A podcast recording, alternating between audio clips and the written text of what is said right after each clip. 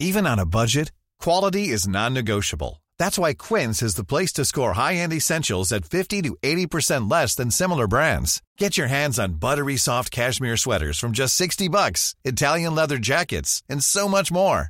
And the best part about Quince, they exclusively partner with factories committed to safe, ethical, and responsible manufacturing. Elevate your style without the elevated price tag with Quince. Go to quince.com/upgrade for free shipping and 365-day returns. Imagine the softest sheets you've ever felt. Now imagine them getting even softer over time. That's what you'll feel with Bowl & Branch's organic cotton sheets. In a recent customer survey, 96% replied that Bowl & Branch sheets get softer with every wash. Start getting your best night's sleep in these sheets that get softer and softer for years to come. Try their sheets with a 30-night guarantee. Plus, get 15% off your first order at bowlandbranch.com. Code BUTTERY. Exclusions apply. See site for details. Many of us have those stubborn pounds that seem impossible to lose, no matter how good we eat or how hard we work out. My solution is PlushCare. PlushCare is a leading telehealth provider with doctors who are there for you day and night to partner with you in your weight loss journey. They can prescribe FDA-approved weight loss medications like Wegovy and Zepbound for those who qualify. Plus, they accept most insurance plans. To get started, visit plushcare.com/weightloss. That's plushcare.com/weightloss.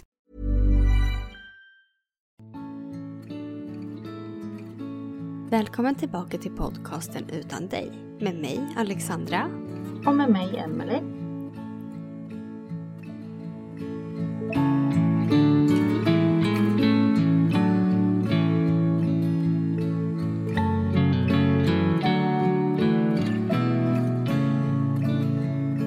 Det är en podd som handlar om förluster och framförallt förlusten av våra barn. Vi kommer att prata osensurerat och öppet från våra hjärtan, vilket kan göra att innehållet väcker mycket känslor. Alla sörjer olika och det finns inget rätt eller fel. Men risken finns därför att någon kan ta illa upp. Men vi hoppas att våra lyssnare inte ska ta illa upp på något sätt. Idag så tänkte vi prata lite om vad som kan trigga en när man har varit med om någonting som är traumatiskt, så kan vissa saker göra att det känns extra jobbigt. Och det tänkte vi prata om idag. Precis, och vi båda känner väl att vi tycker att det finns olika triggers för oss som gör att våran sorg blir mer påtaglig. Men sen har vi också diskuterat det här på våra sociala medier, där vi har fått kommentarer och svar från många. Så vi tänkte börja med att dela med oss lite av det. Och tänker också då att, att det här kan vara skönt för folk att lyssna på. Att man inte känner sig ensam i sina känslor och tankar. Och det kan också vara väldigt lärorikt för folk att höra. Så man också kan få tips på vad man inte bör göra, till exempel. Mm. Så det är väl bara att vi sätter igång och börjar dela lite. Ja, det gör vi. Och då tänker jag också att, som vi brukar nämna, att det inte finns något rätt eller fel när det kommer till sorg, så är ju såklart de här svaren och kommentarerna och det vi läser upp också så. Att allting är ju väldigt individuellt. Mm. Då har vi en person som skriver så här på frågan vad som triggar dig och gör att sorgen kan kännas extra tung och jobbig. Då säger personen: gravidmagar och baby showers är extremt jobbiga. Magarna tar jag så mycket ansvar för och är så rädd om. Baby showers tycker jag känns så jobbiga för att man firar att allt ska gå bra redan innan. Jag kan nämligen inte tänka mig något värre att komma hem till än en blöjtårta. Men senast jag blev triggad sådär okontrollerat var när jag mötte en mamma som hade en jämngammal son och en dotter som hette samma som min. Först att sonen var jämngammal kändes lite som en febervåg i kroppen. Men jag kunde hantera det. Men när jag sen fick höra vad dottern hette, att det då var samma som min dotter, då gick det inte att hålla emot. Det var första gången som jag mötte någon som hade samma namn som mitt barn. Men jag var så oförberedd och bad om ursäkt säkert 100 gånger. Som väl var jag i ett sammanhang där flera visste vad jag hade varit med om och snabbt fick jag en vänlig hand som visade att det var okej. Jag känner sällan triggande saker så starkt, men det kändes verkligen som en akut feberfrossa in i benmärgen typ. En skakning inifrån och tårar som bara trycker sig ut. Mm. Det var väldigt fint beskrivet tycker jag. Ja, och det känns ju också alltså väldigt förståeligt just det där med namn och jämnåriga och sådär. Men ja, tufft. Verkligen. Och just när man inte vet heller när det kommer. Mm. Ja, att man inte kan förbereda sig liksom. Precis. För vissa gånger kan man ju verkligen förbereda sig lite. Eller man vet vad som väntar liksom. Men inte just här då. Exakt. Men hur tänker du då kring baby showers till exempel? Ja, jag kan hålla med i den tanken. Men samtidigt tänker jag väl också lite att det är ju fint att fira. Och att hoppas på att allting kommer gå bra på något sätt. Mm.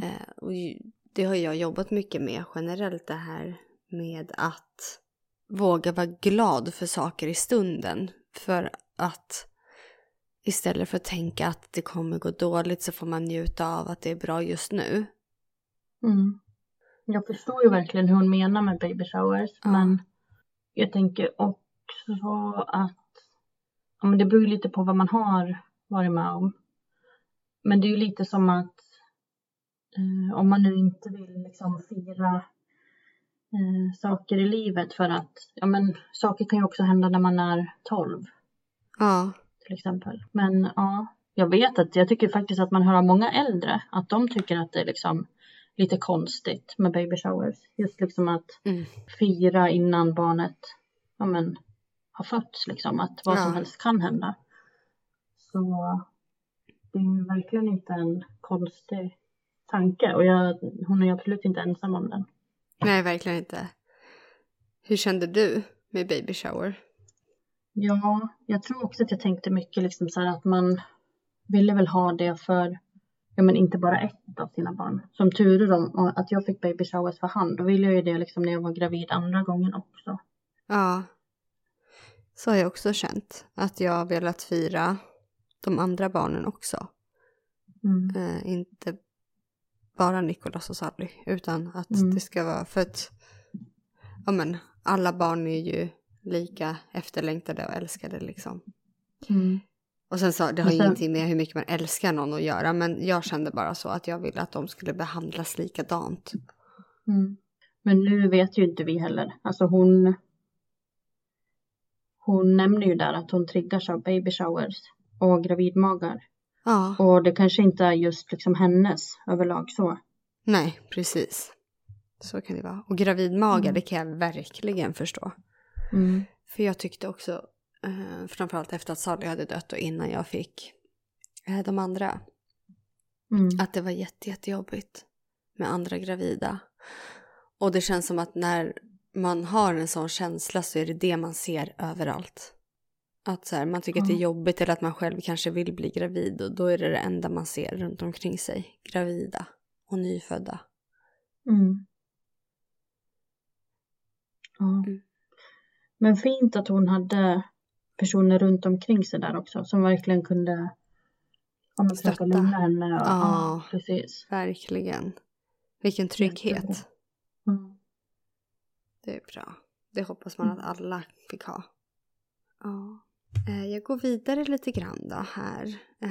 För vi har fått ett annat meddelande. Där det är en person som skriver att blåljus triggar. Och att stöta på personal som vårdat ens barn. Mm. Och det är jag. Absolut. Ambulanser och sånt. Ja, jag kan förstå det. Att det känns jättetufft. Mm. Ja, och personal också. Mm. För det blir ju också liksom en sorts längtan liksom till hur det kanske var då när man hade sitt barn.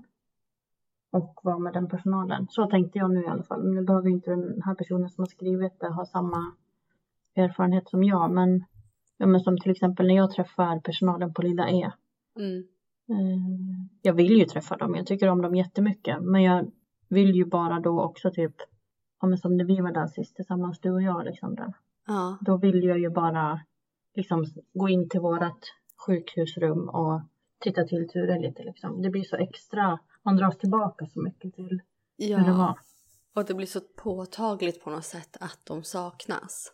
Mm. Samtidigt som för min del i alla fall så tycker jag att det också har blivit en bekräftelse på att Sally har funnits. För det var inte så många som hann träffa henne. Och där kan jag med den personalen dela minnen tillsammans på ett annat sätt. Än vad jag kan göra med folk som inte har träffat henne. Mm. Men sen är det ju också en annan grej med personal som vi har pratat lite om förut. Och det är ju att all vårdpersonal har ju så många möten med olika familjer. Men för oss är ju de våra liksom. Men det finns ju en tid kanske där de inte så här kommer ihåg vem man är. Ja. Och det skulle ju också vara jättetufft. Ja, att inte bli ihågkommen eller ens barn blir ihågkommet. Mm. Ja, exakt. Om man liksom skulle... Om man springer in i någon eller någonting sånt där. Och så blir en själv jätteglad, säger vi. Och de kommer inte ihåg liksom, vem man är eller känner igen den eller så. Mm. Och det förstår jag ju. För de har ju jättemånga patienter och så. Men det skulle vara tufft. Ja, vi trodde ju typ att vi var med om det sist när vi var där på Lilla E. Mm. Att det var personal där som inte hade träffat. Inte att de hade glömt oss, men att de... inte hade träffat oss ju. Mm. Och sen så när vi kom dit så hade de inte förstått bara att det var vi när vi ringde i telefon. Och så var de ju jätteglada över att träffa oss. Så det var väldigt fint. Mm. Men vi pratade ju om det innan då. Att så här, vi går dit ändå, men det kändes lite jobbigt. Ja, precis. Om det bara var typ ny personal som vi jobbade. Mm. Ja, nej, men det var jättefint. Det var ju inte alls ny personal. Nej. Nej, du fick ju träffa en som du har tidigare sagt betytt väldigt mycket för dig. Ja. Så det var jättefint. Ja, det var jättefint. Mm. Men då ville jag verkligen bara gå in i vårat rum och titta till Ture. Ja. Jag fick ju också möta Tures huvudläkare i liksom ett sammanhang som jag inte var beredd på. Aha. Och det var ju när Ester blev inlagd. Hon hade RS-virus. Hon var jättedålig. Just det. Och nu kommer jag inte ihåg hur många dagar vi fick sova kvar där på sjukhuset. Men då var det i alla fall en morgon när det knackade på dörren. Och så kommer det in en person. Och då är ju det Tures huvudläkare. Som är liksom helt underbar. Men hon var ju också den som var med och gjorde olika undersökningar på Ture innan vi fick hans diagnos. Och hon var ju också den som gav oss diagnosen. Hon var ju den som berättade om den. Så när hon kom in där, då fick jag typ panik. Just det. För det var ju inte alls... Jag var jätteglad att se henne, men jag bara kände så här, nej. Nej, jag vill inte höra från dig, nej. Och hon såg ju på mig liksom att det har varit ju helt liksom fel, men... Jag var inte alls beredd på det. Nej. Men hon ville komma dit för att hälsa bara. Ja, eller? Precis. Hon hade sett vårat namn på så här, patientlistan. Hon ville bara komma och säga hej till Tures lilla syster typ. Ja. Och hon sa ju liksom bara, ja, men hon mår ju bra. Hon kommer ju komma härifrån snabbt. Hon blir frisk och stark och liksom. Mm. Men det blev ändå fel. Ja. Jag fortsätter med nästa kommentar som vi har fått där. Och då är det en person som har skrivit att för henne är det triggande att vara på sjukhus. När mina barn blir sjuka. Och när jag får höra av någon att det finns en mening med allt. Mm. Mm. Ja, den. Det finns en mening med allt. Mm. Jag tycker alla de där grejerna känner jag igen med. Jag håller med. Ja, samma här. Verkligen. Men det här med att det finns en mening med allt. Jag kan verkligen inte förstå det. Faktiskt. Nej, alltså jag vill typ... Om folk säger så nu. då vill jag liksom att de ska utveckla det. Alltså så här, förklara. Hur menar du då? För att det är ju taskigt att säga det. Ja. Till någon som har förlorat ett barn. Ja, att det är meningen att de ska dö. Barn borde inte få dö. Mm. Sen kanske man får ibland försöka tänka typ så här. Ja, det kanske finns en mening att Ture kom just till våran familj och sådana saker. Men det är det som är så jobbigt också, att man alltid så här ska försöka tänka djupare. Positivt, i. Ja, exakt. Att man liksom ska ta ansvar för vad andra säger. Jag förstår ju att man får försöka fundera och inte alltid ha taggarna utåt liksom. Men nej, det är en mening som vi har ju hört av jättemånga. Att ja, det vill man inte höra. Nej. Så säg inte det bara. Det är bara onödigt. Ja. Det är en annan person också som skriver att förlossningar triggar. Och trots att den här personen har fött 2 levande barn efter sin första som föddes stilla, så triggar det. Mm. Och det förstår man ju verkligen. Och det känns så tråkigt att folk blir så liksom berövad på det. Att man inte får njuta av liksom sina andra förlossningar och så. Ja. Och jag tycker bara att det är modigt att man gör det igen. Ja, verkligen. Det är jättemodigt att våga bli gravid igen och våga få barn igen. Ja, imponerande. Mm. Nu är det som att man höjer sig själv till skyarna. Det är ju inte det som är meningen. Men nej, jag tycker att det är jättefint. Ja, precis. Men jag tycker vi också är modiga, Alexandra. Men det var ju inte oss vi menade just nu. Men... Nej. Nej. Jag kan också tycka att förlossningar triggar mig. Mm. Fast på ett annat sätt. Just förlossningarna. Ja, eller så här, eftersom att jag aldrig kommer få föda vaginalt. Så tycker jag att det är väldigt jobbigt. Jag vill ju oftast inte höra när folk pratar om sina förlossningar och sånt där. Jag tycker inte att det är... Men jag kan ju inte relatera till det på något sätt egentligen. Mer än det som hände oss. Och hur förminskad jag kände mig just den stunden. Med att jag inte blev tagen på allvar. Och att jag aldrig kommer få göra det. Eller uppleva det. Vilket alltid har varit en av mina största drömmar. Sen jag var liten. Och... Så till exempel att prata om ditt yngsta barns förlossning. Mm. Det vill du inte heller så gärna göra. Alltså, jag kan prata om en kejsarfödsel. Mm. Men jag menar mer en vaginal förlossning. Mm. Att jag tycker att det är jobbigt. För att jag aldrig har och aldrig kommer få uppleva det. Mm. Fast att jag väldigt gärna vill. Vi har ju pratat om det förut. Att jag har sagt det till dig. Och du har varit här, nej, du får inte ens... Bara prata inte om det, typ. För att jag skulle bli jätteorolig om du skulle skaffa fler barn och föda vaginalt. Ja, precis. För att det är en så stark... Jag vet inte, jag skulle så gärna vilja uppleva det. Att jag varje gång, innan jag har blivit gravid, har pratat om att nästa gång då kanske jag ändå borde våga prova igen. Under väldigt så här... ordnade förhållanden. Men sen så när jag väl har varit gravid så har jag ju ändå inte vågat. För att jag inte har velat riskera någonting. Mm. För det är ju egentligen både för dig och barnet ju. Ja, så är det ju. Och ja, men att läkarna rekommenderar att du inte föder vaginalt. Mm, precis. Fast jag väldigt gärna hade velat göra det.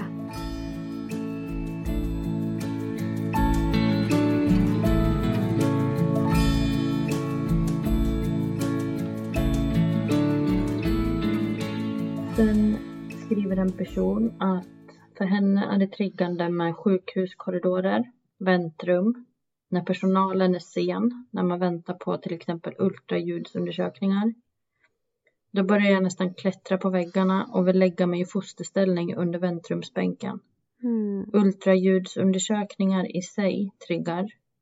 Jag är så spänd och ansträngd att jag är helt röd som en tomat när jag kommer ut därifrån.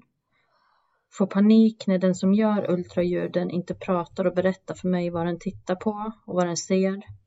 Vet att de behöver koncentrera sig, men det är ändå olidligt. Jag blir triggad av tvillingar, tvillingvagnar, allt som refererar till tvillingar. Röntgenbilder, ultraljudsbilder triggar och speciellt på hjärnan.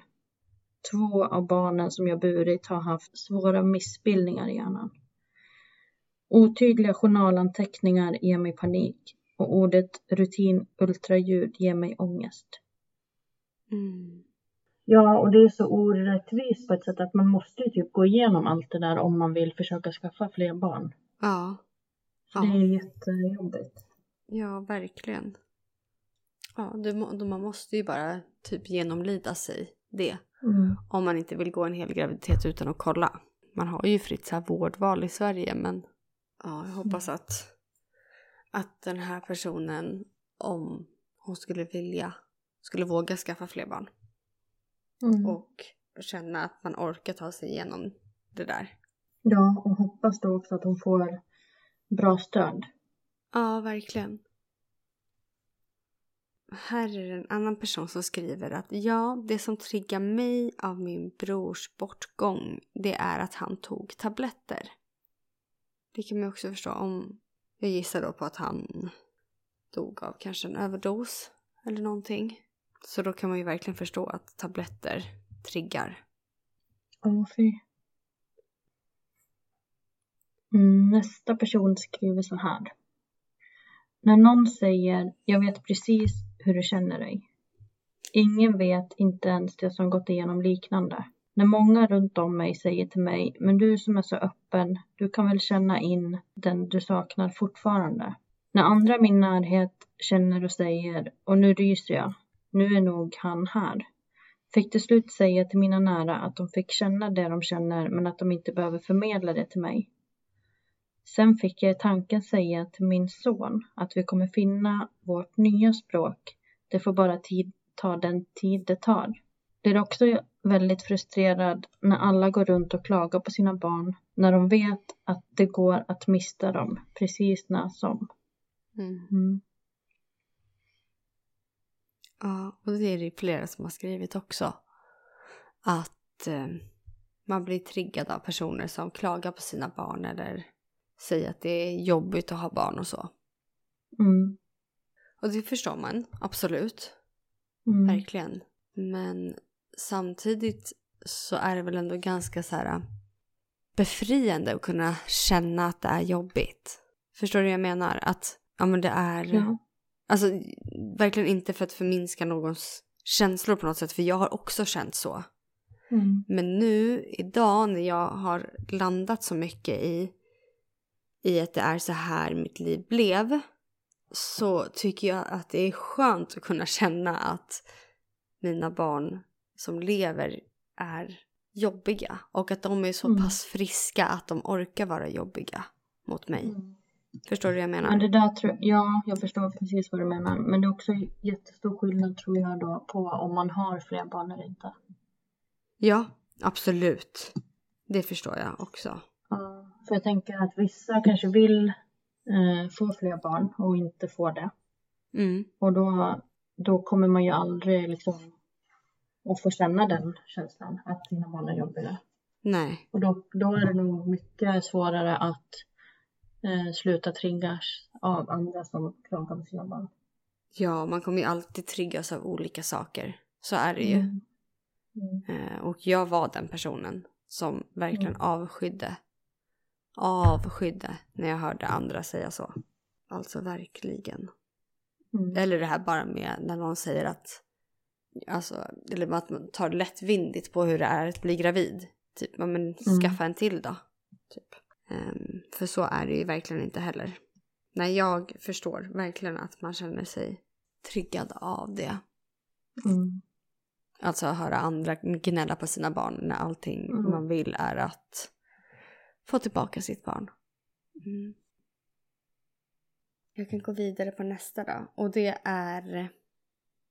Den här personen skriver att den triggas av människor som inte ber om ursäkt när det är uppenbart att de gjort någon ledsen. Ja, det är ju korkat, kan man tycka. Ja, verkligen. Om det verkligen är så här uppenbart att man har gjort någon ledsen. Ja, då måste man ju kunna be om ursäkt. Ja. Här är en som skriver att att jag borde acceptera och gå vidare. Att andra vet så mycket om förlusten av ett högt älskat barn trots att de själva inte har befunnit sig i samma situation. Det går inte att jämföra att förlora ett barn med att förlora en förälder eller vänner. Jag har förlorat båda mina och även en mycket nära vän. Alltså båda föräldrarna där då. Finns även mycket i min vardag som triggar. Andra ungdomar som liknar min son. Speciella tillfällen som högtider och studentfiranden. Foton från min sons sjukdomstid. Att jag ska vara tacksam över att jag fick ha honom hos mig i 19 år. Som om jag inte var tacksam när han levde. Att folk undviker mig. Väldigt många viktiga punkter där tycker jag. Mm. Ja, det där med att man ska vara tacksam. Då funderar jag på, är man otacksam om man inte säger att man är tacksam? Eller jag förstår inte riktigt vad den här personen som då säger det till den här mamman. Alltså hur tänker man då? Mm. Ja, men det är fint att läsa att det är många som ändå så här känner typ samma saker. Men också väldigt många som har svarat. Mm. Och det är ju... Ja, men många av de som skriver samma saker kommer vi ju inte läsa upp där de skriver samma då. Mm, men att vi vill ju ändå poängtera och tacka liksom, att vi blir jätteglada när folk engagerar sig och skriver och svarar och så. Det är jättekul. Ja, verkligen. Det är ju inte roliga ämnen vi diskuterar om, men det är kul att många är engagerade och vill vara med i vårt forum. Verkligen, verkligen. Och att man kan se då att man inte är ensam i och känna det man känner. Mm. Men innan vi avslutar så kan vi ju läsa några till. Mm. Och då är det en person som har skrivit här att hon blir triggad av spädbarn som gnyr. Det isade hela ryggmärgen då. Ja, men tufft också för att man kanske ändå så här vill närma sig spädbarn på ett sätt också. Mm. Nu vet jag inte vad den här personen befinner sig i situation, men jag tänkte liksom att om man har förlorat ett barn som var ett spädbarn och så kanske man ändå så här vill träffa andras barn någon gång liksom, att det är ju tufft. Ja, verkligen. Här är också en person som skriver att de triggas av sovande bebisar. För att dottern föddes stilla. Och det tycker jag att jag har läst också väldigt, väldigt många gånger. Och det är flera som har skrivit det här också. Just sovande bebisar för att det påminner dem om deras döda barn. Och jag kan verkligen förstå det. Mm. Och sen så är det en annan person som skriver att den triggas av när deras döda barn glöms bort. Och när folk pratar om förlossningar, så som vi nämnde tidigare. Och folk som klagar på levande barn. Så även här. Men ja, när ens döda barn glöms bort. Det är väldigt, väldigt triggande. Det håller jag med om helt och hållet. Speciellt liksom av personer eller i sammanhang där det liksom inte borde få hända, eller vad man ska säga. Mm, men precis. Ryan Reynolds here from Mint Mobile. With the price of just about everything going up during inflation, we thought we'd bring our prices down. So to help us, we brought in a reverse auctioneer, which is apparently a thing. Mint Mobile Unlimited Premium Wireless. How to get 30, 30, how to get 30, how to get 20, 20, 20, how to get 20, 20, how to get 15, 15, 15, 15, just $15 a month? Sold! Give it a try at mintmobile.com/switch. $45 up front for 3 months plus taxes and fees. Promo rate for new customers for limited time. Unlimited more than 40 gigabytes per month. Slows full terms at mintmobile.com. Hey, it's Danny Pellegrino from Everything Iconic. Ready to upgrade your style game without blowing your budget? Check out Quince. They've got all the good stuff, shirts and polos, activewear and fine leather goods, all at 50 to 80% less than other high-end brands. And the best part? They're all about safe, ethical and responsible manufacturing. Get that luxury vibe without the luxury price tag. Hit up quince.com/upgrade for free shipping and 365-day returns on your next order. That's quince.com/upgrade.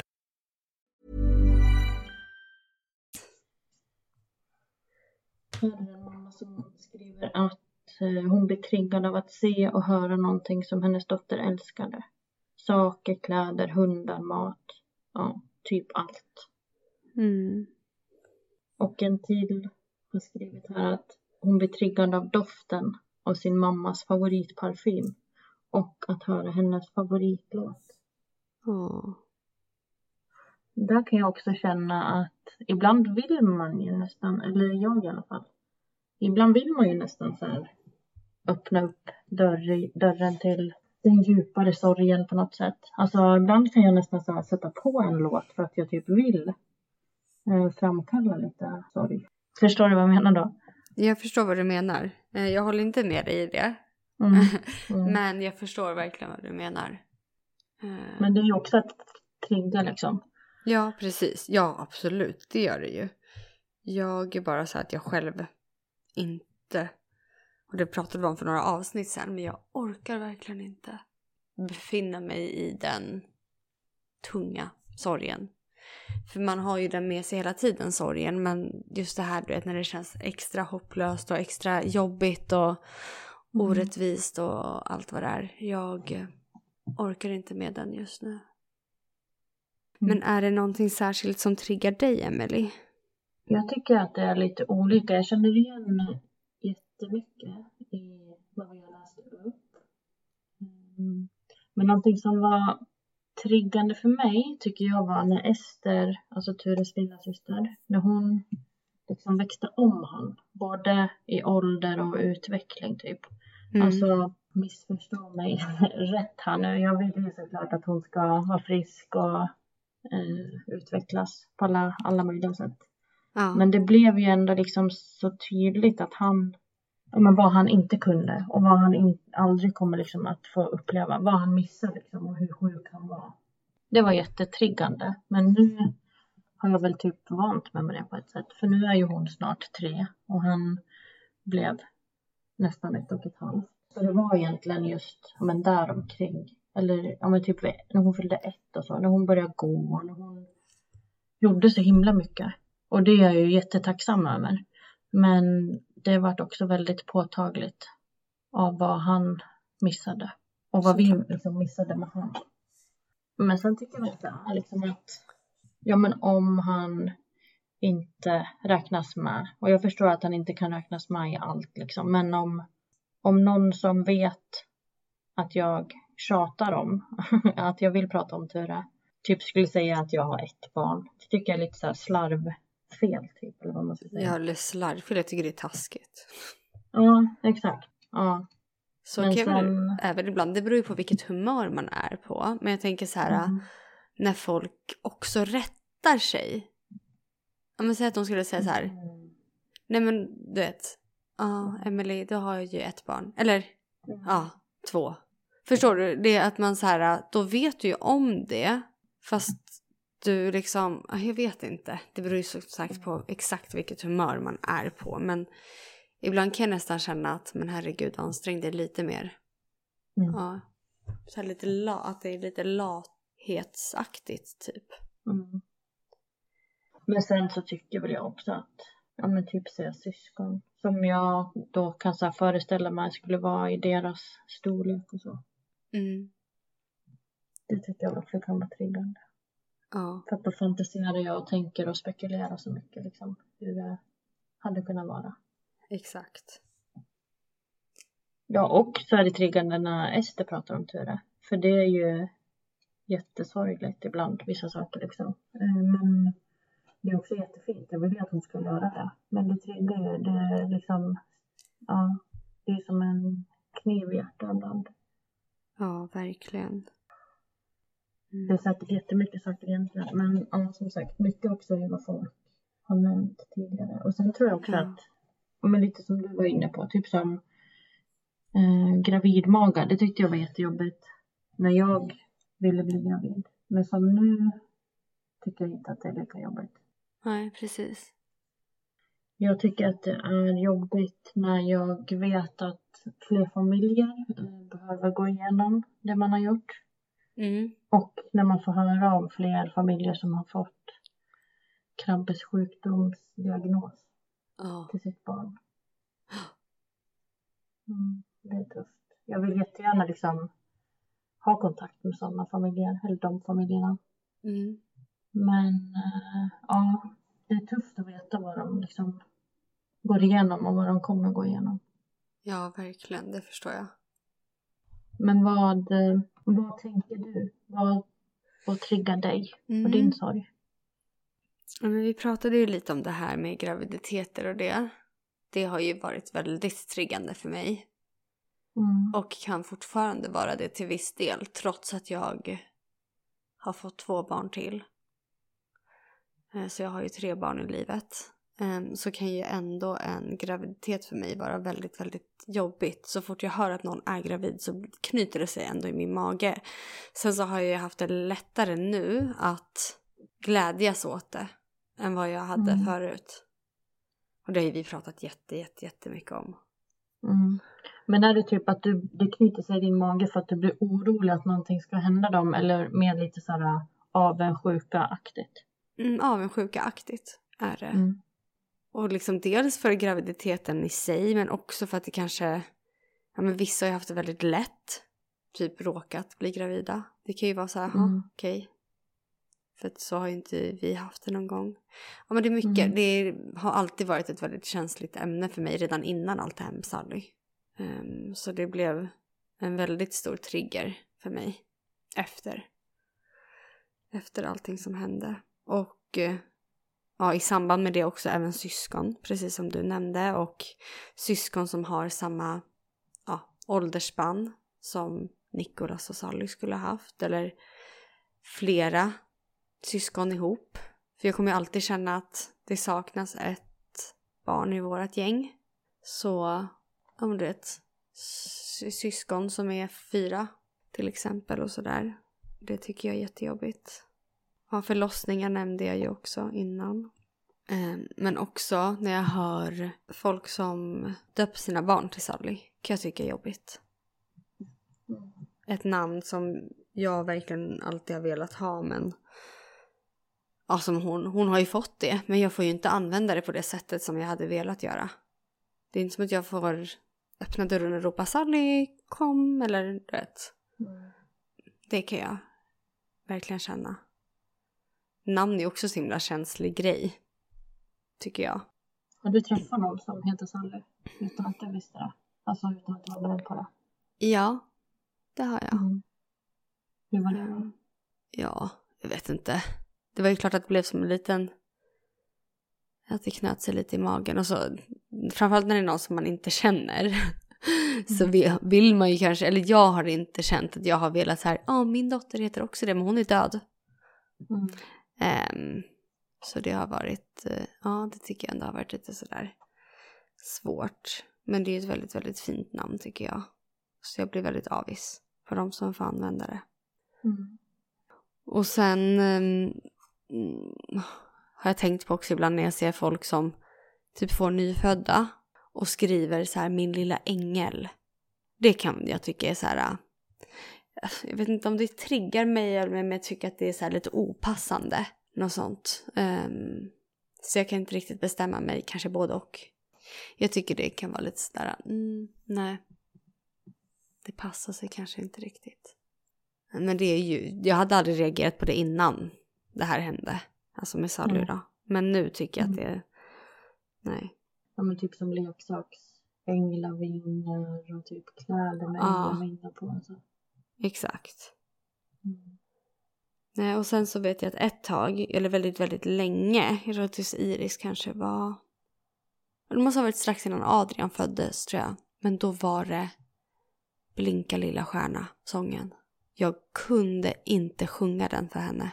Det gick liksom inte. För det var typ dödens sång för mig. Men jag kunde inte sjunga den för henne. För det var som att om jag skulle sjunga den för henne när hon skulle sova, då skulle det betyda att hon skulle dö. Och jag kommer ihåg, det var så starkt. Och sen har jag inte tänkt på det alls. Och sen så slog det mig häromdagen att gud, jag har verkligen inte tänkt på det här på så länge. Och, alltså vi har ju sjungit massa Blinka lilla stjärna och sådär. Men det vet jag var så stort för mig då. Jag kunde inte göra det. Det gick inte. Nej, jag har också lite svårt. Men inte lika som det, tror jag. Nej. Ja, och sen så är så dop på kyrkor och sådana saker, ceremonier, har jag tyckt har varit jobbigt. Jag var på ett dop och jag bara bröt ihop totalt.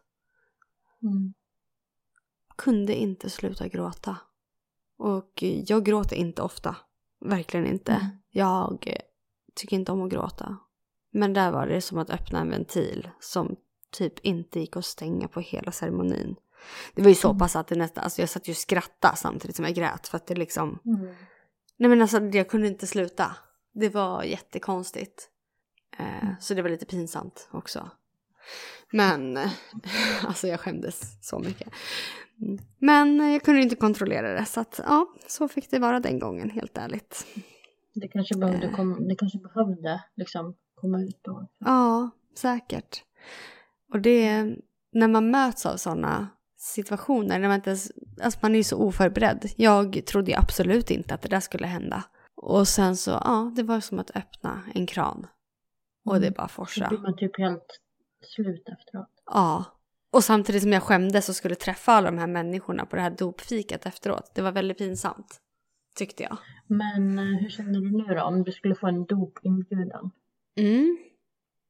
Jag har ju varit på dop efter det. Men det var ju Adrians dop. Så ja, det var ju lugnt på det dopet. Men jag vet inte nu. Faktiskt. Det var en jättekonstig känsla bara. Att inte kunna kontrollera det. För annars brukar jag kunna göra det. Men inte då, gick det inte. Jag kommer ihåg i början också. Det var ju för sig redan innan Ture dog. Men liksom när han inte kunde äta längre och så. Då tyckte jag att det var jättejobbigt att gå förbi typ barnhyllorna på vanliga mataffärer. Och bara se liksom all barnmat och blöjor och sånt. Jag blev inte heller. Då gick jag omvägen för att inte se någonting. Fast man visste att de var där. Nej, usch. Jag kunde känna samma sak med våran syskonvagn som jag hade köpt till Sally. För den morgonen, jag hade ju haft mina verkar där på natten och varit inne. Och sen så var jag ju hemma på morgonen. Och det var liksom det sista jag höll på att fixa med hemma. Innan jag akut fick åka till sjukhuset. Det var vagnen. Det blev så laddat på något sätt. Hela den grejen. Och jag ville inte se den efter det i princip. Sally fick åka i den en gång och efter det ville jag inte använda den. Och jag ville samtidigt inte sälja den. Och jag hade så svårt att sälja den sen. Vi sålde den och köpte en ny likadan efter att Adrian kom. Men ja, det tog emot jättemycket. Kommer jag också ihåg. Nej, men också så här bilder och sånt från innan. Det kan vara jättetriggande. Och det ville jag aldrig. Alltså jag ville absolut inte se det första 2 åren kanske. Ja, men sådana så här. Man var så omedveten om hur det skulle bli. Och man var så förväntansfull och lycklig och ja, hade hela framtiden tillsammans, trodde man. Och så vart det inte så. Och jag kan bli triggad av att det går bra för andra, helt ärligt. Jättetaskigt kanske. Det tror jag att många kan känna igen sig också faktiskt. Och egentligen vill man ju inte att andra ska råka ut för hemska saker heller. Nej, verkligen inte. Men livet är bra orättvist. Ja, men jag kan verkligen känna det ibland. Att det är orättvist att, ja, jag vill inte vara den som är drabbad. Men det är ju så. Och sen också, gud, det känns som att jag bara babblar på här massor. Men också det här med när barnen är sjuka. Det var ju någon annan som skrev det också. Men det är ju, gud, vad det triggar mig. Jag fungerar ju inte som en normal människa då. Då är det liksom, alla röda varningsklockor ringer. Det kan ju vara prickar eller vad som helst. Ja, gud, hopplöst. Ja, du blir väldigt stressad. Jag blev väldigt stressad om Ester är sjuk och inte vill äta. Just det är jättejobbigt tycker jag. Ja, men det förstår jag. Maten.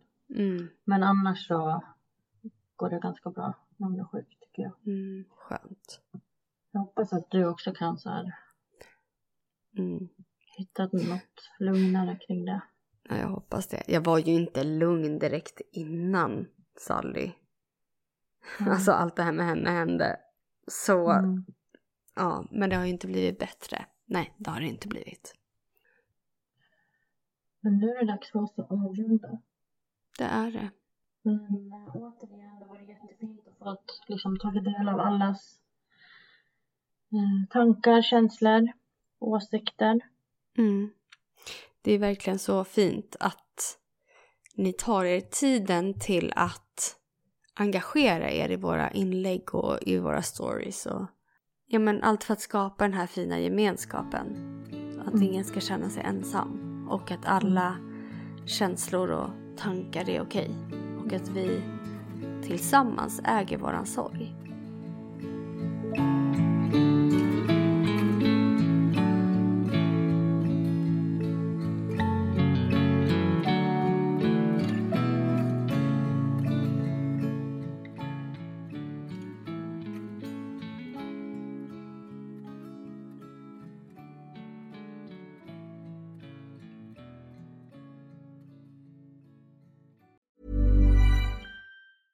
Planning for your next trip?